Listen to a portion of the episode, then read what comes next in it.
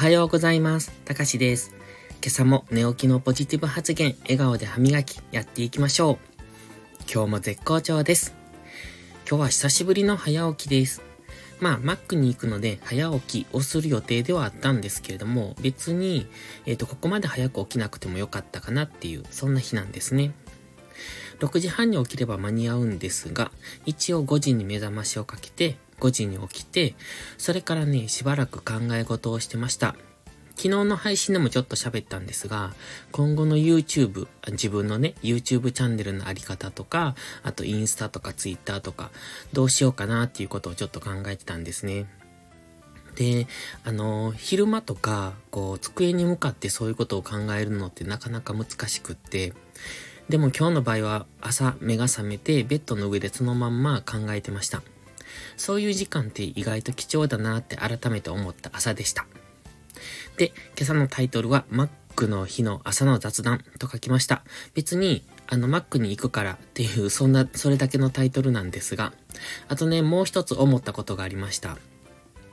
反復練習って大切だなっていうことですね。まあ当たり前なんですけれども、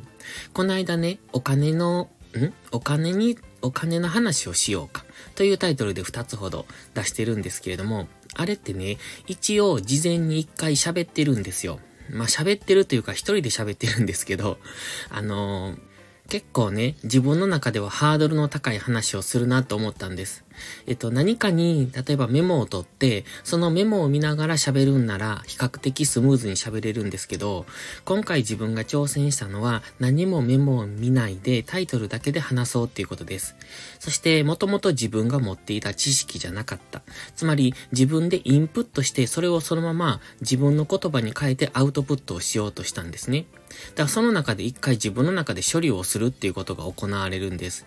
例えば、インプットをした時に、そのまんまインプットしたものをえーそのまま出すのなら、まだ比較的できるんですけど、そうじゃなくって、えー10インプットしても、その10のうちの一部がいらないなとか、いうことになったら、えっ、と、10のうちの3を削ろうとか、7を削ろうとか、そういうことをして、あとは自分の中で分かりやすいようにまとめてアウトプットをするっていうことに挑戦したんですよ。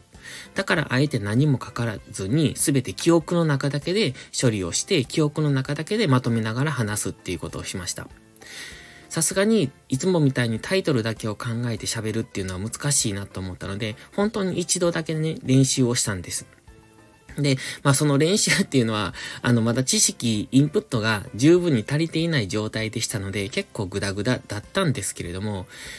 やっぱそれをするだけでも、うんと、ある程度頭の中でまとまったんですよね。なので、いつも僕がしている、えーとタイトルだけを決めて、あとは空で話す。あの、自分の中でまとめながら話していくっていうこのやり方は、ある意味自分の中の訓練でもあるんですね。だから、ここで一度話しておくと、次どこかで喋る機会がもしあれば、その時は一度ここで喋ったっていう前提のもとに話しますので、やはり、話のまとめ方が上手になるんですね。それも含めてのここでのアウトプットと思っているので、あえて余計な原稿を作らずに、自分の中の訓練として、えっ、と、デイタイム配信なんかはしているつもりです。なので、えー反復が大切っていうのは、ここで1回喋ると、次、えー次どこかで喋るときはすでに2回目ということになりますので、そういう意味で、えっ、と、反復していくと、どんどん上手になっていくっていうことです。これは西野さんも話されてました。キングコングの西野昭弘さんですが、サーカスっていう学校イベントをされた時にえー喋、られてる内容があるんですけどね。あれって、えっ、と、すでにオンラインサロンのメンバーとかの前で練習されていたそうです。まあ全然それは知らなくって、まあでも僕もあの似たようなことをしているなっていうのを後で気づきました。ということは結構みんなやっているんだなって。で、こういうこと今まであまりしたことがなかったので、これはこれで自分の中の新しい挑戦としてやってます。